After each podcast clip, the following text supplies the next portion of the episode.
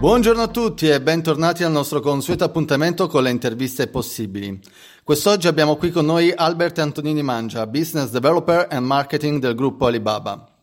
Prima di tutto, Albert, ti ringrazio per aver accettato il mio invito e avermi accolto nella vostra splendida sede di Milano. Ho visto il tuo percorso e eh, ho notato che sei sempre stato legato all'innovazione e alla trasformazione digitale. Quindi mi viene spontaneo partire con una domanda chiedendoti, secondo te, quando si parla di trasformazione digitale, quali sono gli elementi chiave da cui partire? Ciao a tutti e, e grazie Fabio per, per questa intervista. Uh, beh, sicuramente oggi si fa un gran parlare di trasformazione eh, eh digitale, eh, ma a mio parere la cosa più importante è che i vertici aziendali siano a conoscenza e seriamente coinvolti ed impegnati nella digitalizzazione della, uh, dell'azienda. Uh, come esperienza io mi occupo di internet digitale dal 1997 quando ho scritto una tesi di laurea su internet, uh, quando appunto mi sono laureato in, in, economia e poi dal 2000 lavoro a Milano sempre in ambito digitale Um, ho lavorato prima in una startup, poi mi sono occupato di servizi a valore aggiunto, uh, ho sviluppato per Mediaset le applicazioni uh, iOS e Android di Tigicom 24 e Sport Mediaset e anche l'applicazione a pagamento di chi vuole essere milionario che all'epoca fu uh, un successo. dopo, sempre in Mediaset nell'area digitale come responsabile di marketing digitale e negli ultimi due anni eh, prima di ehm, essere ormai da quasi eh, tre anni responsabile eh, marketing di Alibaba Italy, eh, sono stato in Mediaset eh, responsabile dell'innovation per due anni, viaggiando soprattutto in, in Silicon Valley con l'obiettivo di appunto innovare e, e, digitalizzare l'area digitale di,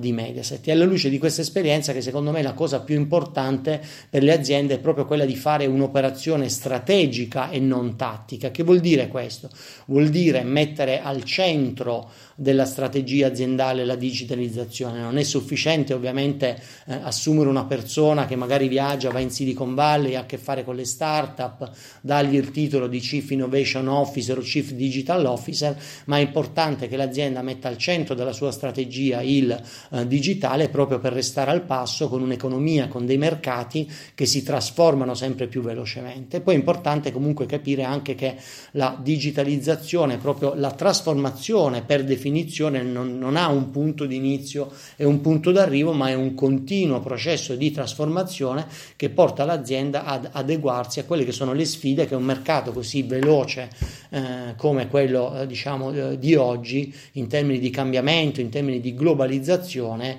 eh, porta di fatto l'azienda a dover necessariamente sfidare ed essere competitiva. Vista eh, la tua posizione attuale, eh, non posso non chiederti come, secondo te, si evolverà l'e-commerce nei prossimi anni.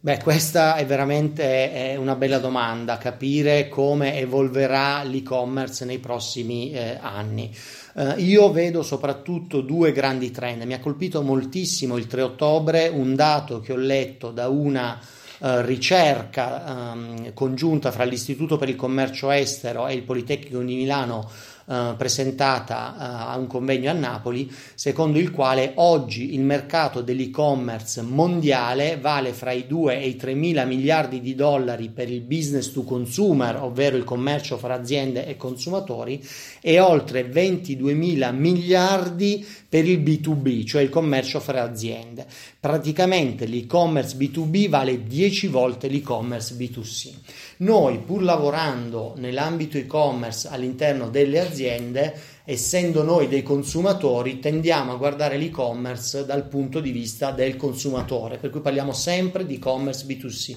ma ci dimentichiamo che invece la grande opportunità, i grossi numeri eh, è quello ovviamente del, dell'e-commerce fra aziende e questo studio lo, eh, lo, um, lo, lo, attesta, appunto lo, certifica, lo addirittura lo calcola, lo stima eh, e, e secondo me è proprio qui che ci sarà eh, il maggiore sviluppo in termini futuri dell'e-commerce. Sicuramente crescerà di più in termini di numeri l'e-commerce B2C, ma secondo me eh, le grosse opportunità per le aziende saranno quelle appunto di digitalizzarsi con l'obiettivo di esportare utilizzando l'e-commerce B2B, utilizzando il digitale come strumento di export e appunto superando sempre di più, grazie all'utilizzo del digitale, le barriere, tutti quelli che sono le barriere date dalla distanza uh, per quanto riguarda la logistica, date dalla, dal, dalle legislazioni, dai dazi uh, e così via. Un altro grande trend a mio parere è invece quello della, dell'integrazione online e eh, offline.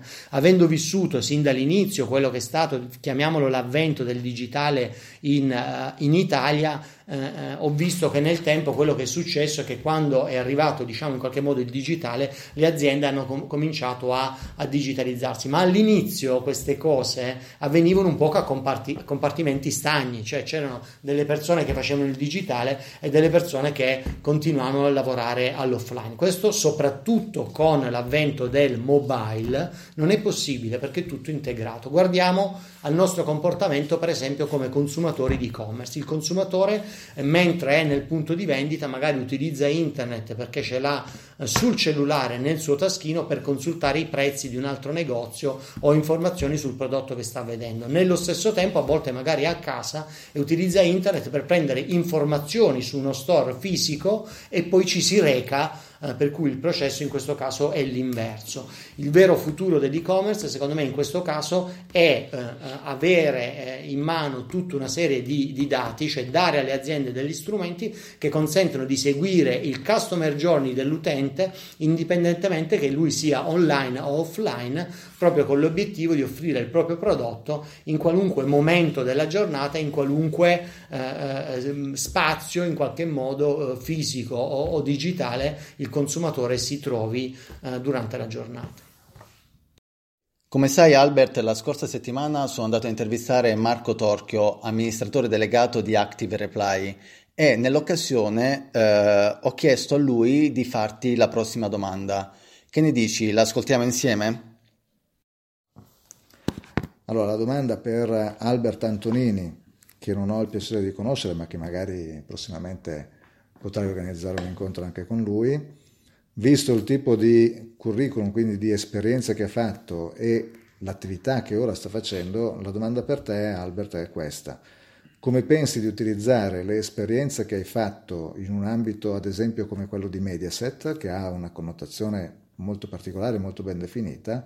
per avere successo in un ambito come Alibaba, che è indubbiamente diverso, è un'altra cosa? Ciao Marco, grazie della domanda e chiedo a Fabio di metterci in contatto eh, per incontrarci con, eh, con piacere. Eh, sembrerebbe di no, eh, eppure l'esperienza in Mediaset mi è servito molto eh, soprattutto per eh, il network eh, aver lavorato per diversi anni in una realtà come Mediaset sempre in ambito digitale mi ha permesso di costruirmi un network sia commerciale e anche diciamo istituzionale, cioè con tutta una serie di eh, stakeholder del settore digitale eh, che si sono liberati fondamentali eh, nel processo di sviluppo e di conoscenza del marchio e delle attività che Alibaba Group sta, sta svolgendo nell'ufficio italiano che abbiamo aperto due anni e mezzo fa. Um, inoltre, sicuramente anche la gestione delle risorse, um, non solo in termini umani, perché eh, sicuramente il lavoro in Alibaba è molto più per team, eh, non di diretta eh, responsabilità, ma per quanto riguarda i budget, eh, sicuramente i numeri eh, che io guardavo con molta attenzione eh, in Mediaset e, e, altrettanto faccio adesso con le business intelligence in, in, Alibaba e poi sicuramente gli ultimi due anni in Mediaset spesi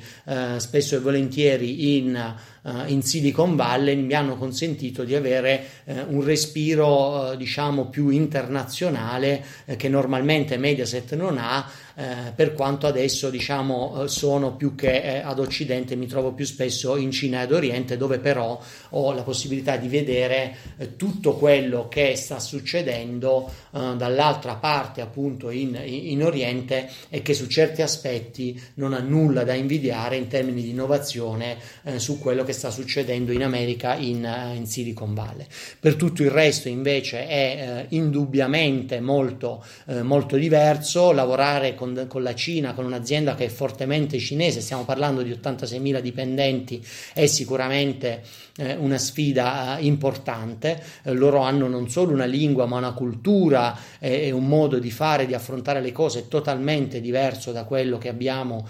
in, in, Occidente. l'ambiente internazionale è indubbiamente molto stimolante, a me mi piace molto avere a che fare non solo con, con i cinesi ma anche con tutti i miei colleghi in Europa ehm, che sono tutte delle persone eh, splendide, preparate e con un entusiasmo ehm, molto, molto importante per, per, per affrontare eh, le sfide che un'azienda di questo tipo ti pone quotidianamente, è sicuramente molto molto impegnativo. Eh, noi utilizziamo uno strumento di instant messaging aziendale che si chiama Ding Talk che ti tiene di fatto, eh, che in, certo, in, un certo senso sostituisce l'utilizzo delle email, il che è sicuramente un vantaggio, ma da un altro punto di vista ti tiene costantemente anche durante i weekend, anche durante la sera a volte, eh, eh diciamo connesso con eh, con il lavoro, per cui sicuramente è molto impegnativo, ma è un'esperienza eh, sicuramente molto interessante, molto stimolante eh, e molto formativa. E adesso è giunto il momento che dovrai trasformarti tu in presentatore, perché come ti ho già accennato, la prossima settimana andrò a incontrare Nicola Lavenuta e Maria Rita Costanza, rispettivamente CEO e CTO di McNeil GT Alarm del gruppo Zucchetti e vorrei fossi tu a fargli la, doma- la prossima domanda.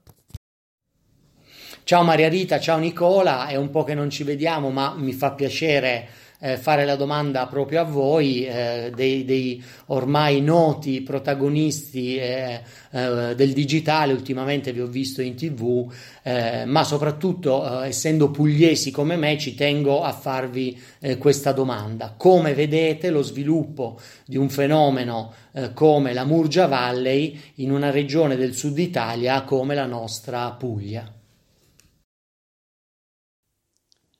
Grazie a tutti per averci seguito, grazie Albert eh, per la sua disponibilità e ci vediamo la prossima settimana con un'altra puntata delle interviste possibili.